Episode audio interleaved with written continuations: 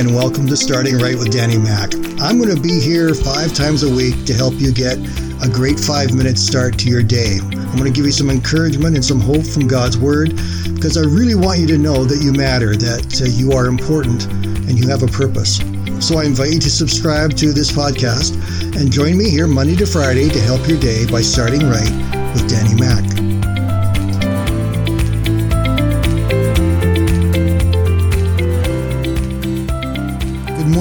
Everyone, and welcome to Monday.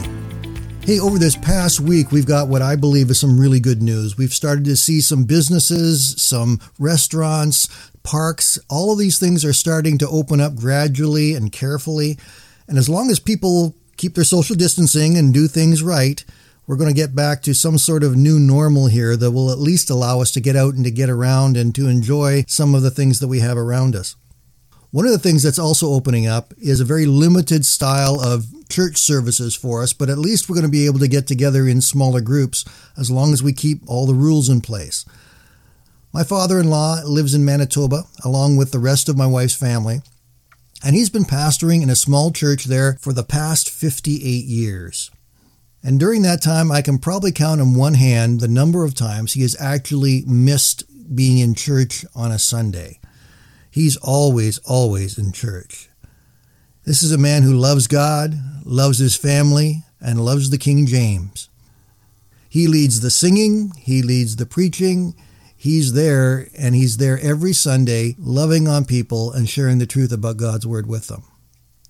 Well, that was all going great until about two and a half months ago, when all of a sudden this COVID 19 issue came up and the churches were shut down. And since that time, he's not been able to have a church service. They don't have the technology available there to do that.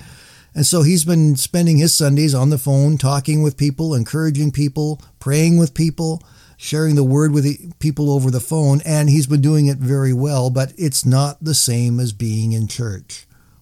On Saturday evening, we got a phone call from him. The government of Manitoba has decided that they're allowed to get together now in groups of 20 and one family counts as one. So, in a small church in Manitoba, now they can start to get together again as long as they keep the rules. Uh, so, on Saturday, some of his grandchildren and his great grandchildren headed over to the church to get it ready for yesterday morning's service. There were four great grandchildren one of them a three year old, a set of twins at four years old, and one at seven years old.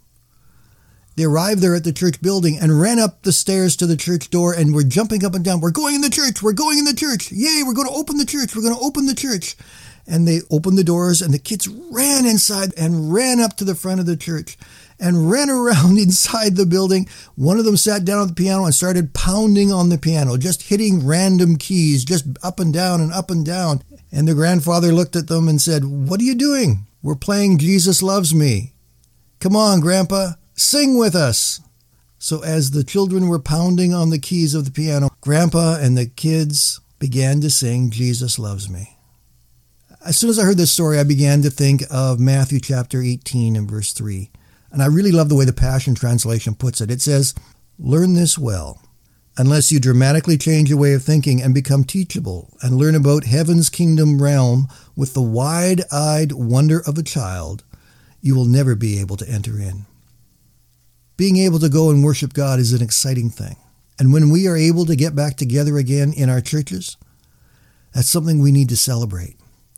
We need to get excited about it. We need to celebrate it with everything that we've got because it is an honor and a privilege to be able to go into the house of God and to worship our Almighty King. Let's get some of that wide eyed wonder of God and of His power and of His kingdom, and let's celebrate Him with our lives. Have a great day.